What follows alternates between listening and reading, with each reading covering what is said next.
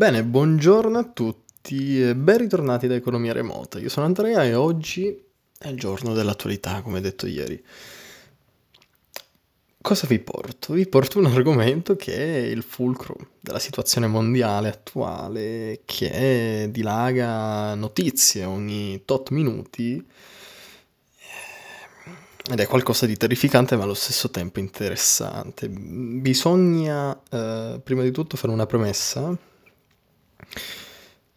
ciò che noi leggiamo nelle notizie è eh, ormai da classificare come metà vero e metà falso, perché la notizia, come ben sappiamo, è eh, soprattutto tecnica di propaganda, no? tecnica di, um, di azioni militari e quindi sono tutte metodologie applicate dai governi per far sì che il governo nemico, possiamo mettere così tra tante virgolette, ehm, si impaurisca o comunque provi un certo disagio e quindi, insomma, vada un attimo in panico, ecco, detto in parole povere.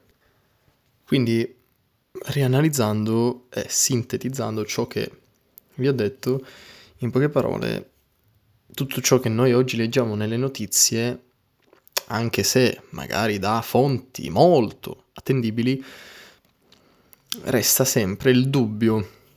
Resta sempre il dubbio.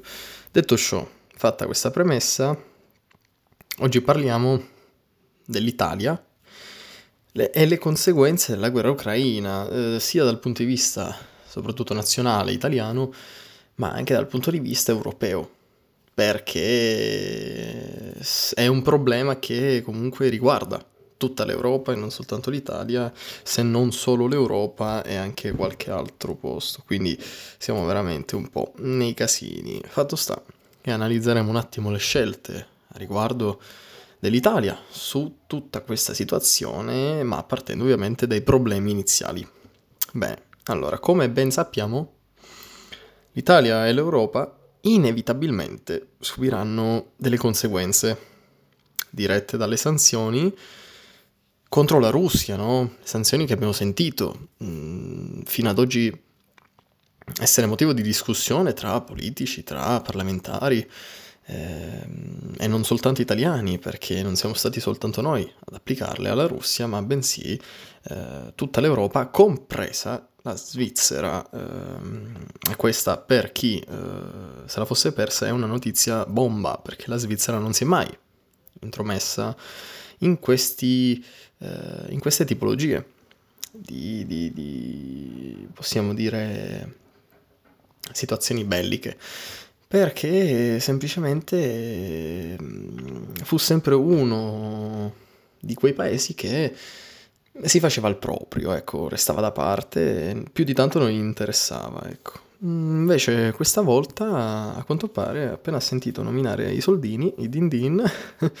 ha preferito, ecco, interagire anche lei in qualche modo. Fatto sta che la guerra in Ucraina porterà sicuramente, se non ha già portato in parte, anche se minima, eh, dei problemini, dei problemini che non sono così tanto problemini alla fine. Perché qua parliamo di eh, materie, qua parliamo di eh, materie con cui noi ecco, viviamo nella civiltà odierna e qui mi riferisco all'energia, ma principalmente al gas, che oggi analizzeremo i motivi del perché tanta preoccupazione da tutta l'Europa a riguardo di questa materia, di queste importazioni dalla Russia. Sicuramente la parola gas non sarà nuova ai più informati come già sottinteso. Eh, è un problema che o si avvererà o magari si avvererà in una maniera meno estrema di quella che si è stimato fino ad oggi. Allora, colleghiamo il gas al Nord Stream 2. Non so chi è informato di questo gasdotto che è collegato dalla Russia alla Germania per far sì che appunto un gasdotto ma non è attivo. E praticamente una volta arrivati in Germania il suo compito dovrebbe essere, cioè non del gasdotto però il compito eh, l'obiettivo del gas dovrebbe essere quello di essere poi eh, ovviamente inviato e importato in ogni paese che lo richiede tramite contratti ovviamente, contraenti, eccetera, eccetera, eccetera. Fatto sta che questo commercio, se la Russia decide di chiudere i rubinetti, si stoppa completamente. E quindi potete immaginarvi la confusione, il caos che potrebbe creare una ingente mancanza di gas alla quale oggi ci siamo abituati tutti. Insomma, possiamo dire che la decisione primaria ce l'ha la Russia, pertanto la nostra decisione finale non ha nessun e dico nessun importanza. Totalmente scartata la nostra decisione, ma è ovvio ragazzi perché finché le materie le abbiamo sempre, ecco, ma ovviamente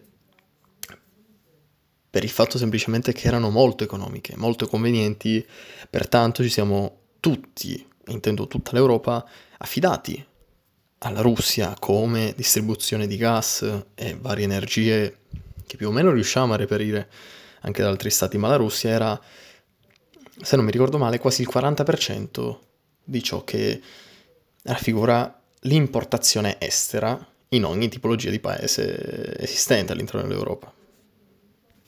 Pertanto Nord Stream 2, questo gasdotto di cui vi ho appena parlato, molte volte chiamato progetto nato morto, appunto perché eh, oggi come oggi, vista la situazione, è molto più probabile che non venga utilizzato appieno e pertanto che il gas non passa dalla Russia fino all'Europa. Insomma, analizzando questi problemi e questi timori che ha tutta l'Europa, compresa la Germania, ovvero il destinatario del gas, le stime, ma più che stime, scenari estremi, l'uno opposto dell'altro, che eh, furono fatti da, ecco, stimatori, da analisti, eh, furono semplicemente due, ma due molto tragici. Allora, il primo no, perché è esattamente l'opposto del secondo. In poche parole, il primo raffigura soltanto e rappresenta il fatto che la Russia non intervenga su questi eh, tipologie di contratti e pertanto il prezzo non viene dimezzato, la fornitura non viene dimezzata, tutto rimane eh, come al giorno d'oggi e come lo era prima di oggi. Quindi il prezzo segue le dinamiche di mercato, insomma tutto nella normalità. Il secondo scenario è esattamente l'opposto, quindi la situazione più tragica che si potrebbe avere. E qui sto parlando del dimezzamento della fornitura del gas, ed essendo dimezzato il gas, si aumenterà in automatico il prezzo. Quindi potete capire la situazione a cui si va incontro. Il problema qual è? È che se la Russia aumenta il prezzo all'intera Europa, in automatico l'Europa aumenta l'intero, l'intero prezzo al popolo di ogni nazione presente all'interno dell'Europa. E pertanto chi si può, chi si può permettere il gas se costerà 700 euro dopo un mese di utilizzo? Cioè, mm, stiamo parlando di prezzi molto elevati che ovviamente sono semplicemente ipotesi, utopie, ma fino adesso lo sono e si spera che lo siano anche in futuro perché se si dovessero realizzare sarebbero eh, dei problemi non scontati. Ok, arriviamo al punto cruciale della nostra puntata. Andrea, ma... Ok, tu mi stai parlando delle conseguenze, no? Nel caso, nel caso, puntini puntini, quindi delle ipotesi che furono analizzate sino ad oggi con tutti gli avvenimenti. Ma che, che scelte possiamo intraprendere noi? Cioè, cosa possiamo fare in maniera tale da alleggerire questi prezzi nel caso è di ehm, trovare nuove alternative alle importazioni russe. Beh, mh, mm, abbiamo... Sì, è, sarebbe meglio utilizzare... scoperto che ci sarebbero tre vie possibilmente utilizzabili che porterebbero a un riequilibrio, anche se nel periodo medio-lungo, quindi non stiamo parlando di breve periodo. Breve periodo, ahimè, in Italia ce lo possiamo scordare perché mancano i fondi eh, e a una situazione come questa l'unica risposta veramente eh, utile sono i soldi. E in Italia, essendo che siamo un paese che, diciamo, di soldi mh, mm, non è molto proficuo, non è molto proficuo e non ha proprio le tasche piene, anzi è più pieno di debiti, ma del resto ok, um, abbiamo tre tipologie di risposte valide.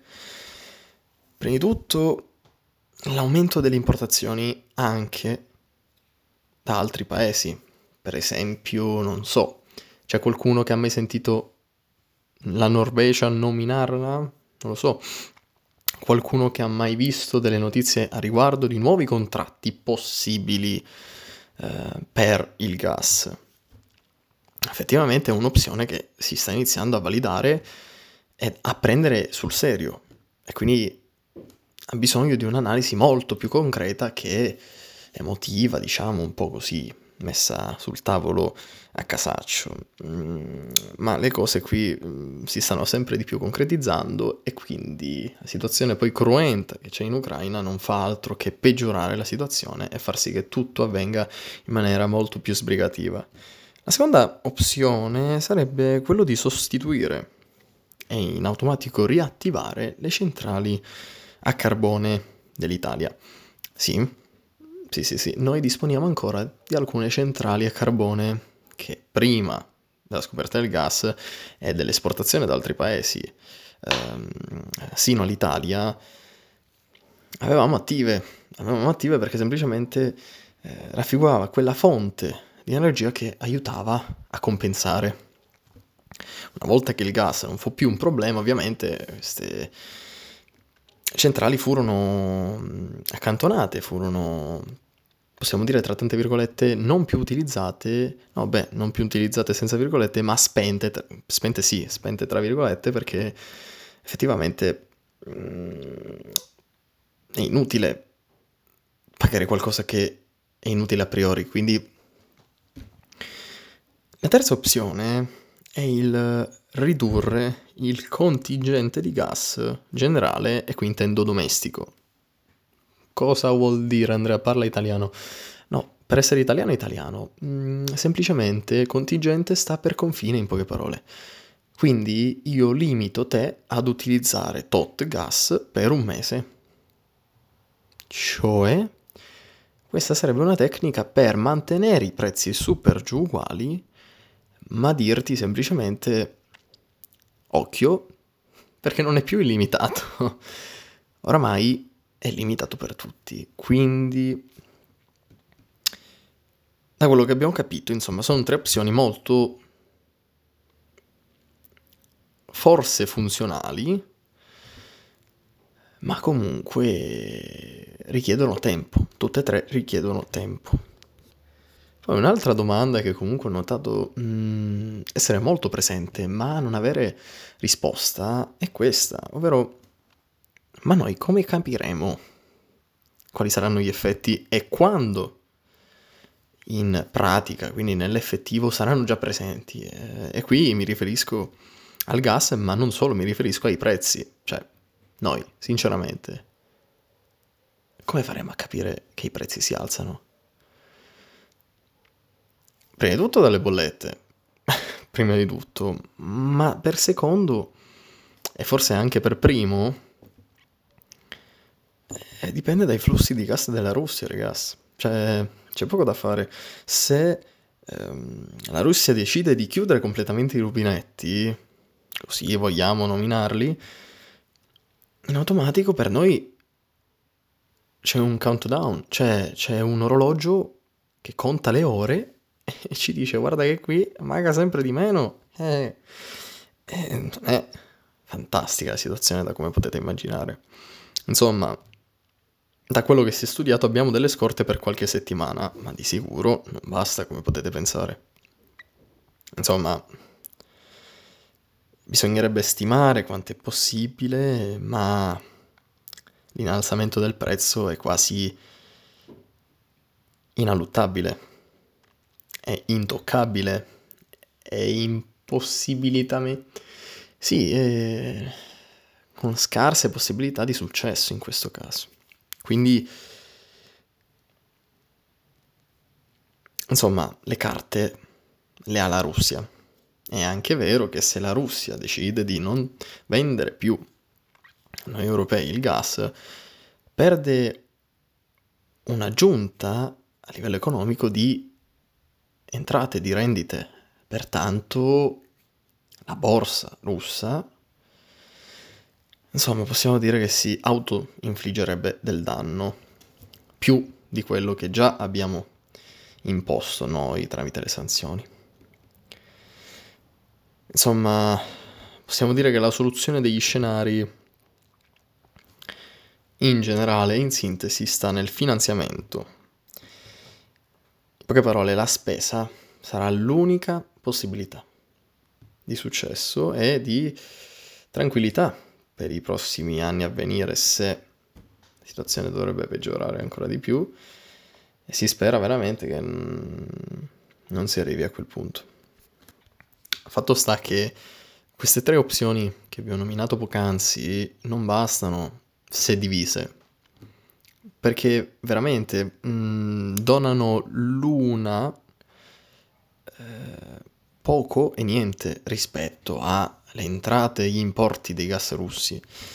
Pertanto,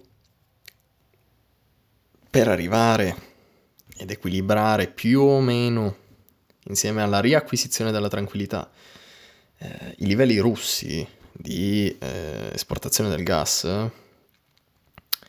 dobbiamo sommare queste tre opzioni.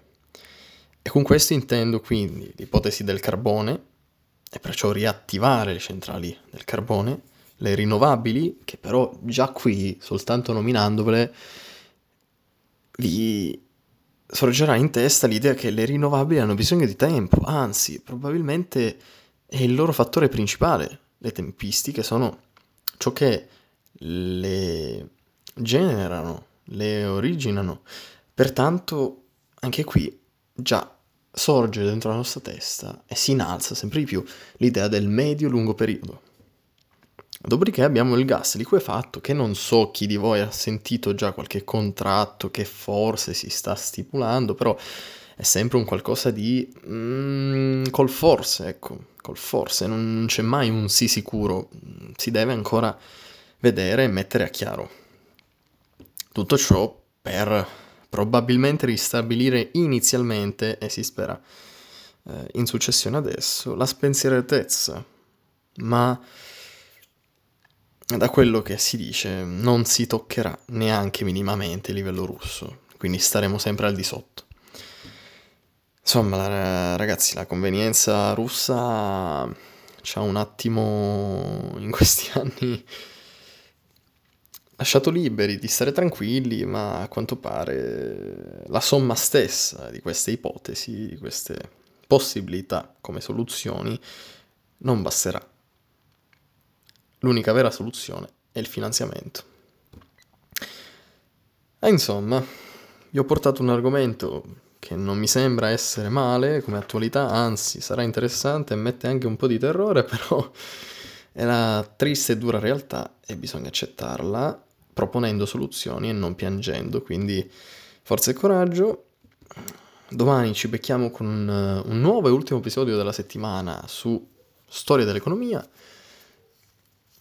Ultimamente stiamo facendo proprio begli argomenti, cavolo, la filosofia di Marx è veramente interessante e pertanto vi invito a venirmi a trovare domani nell'episodio. Io come al solito vi saluto, vi auguro una buona giornata, che siate felici anche oggi e spensierati e da Andrea è tutto, da Economia Remota è tutto, noi ci vediamo al prossimo episodio. Ciao ragazzi.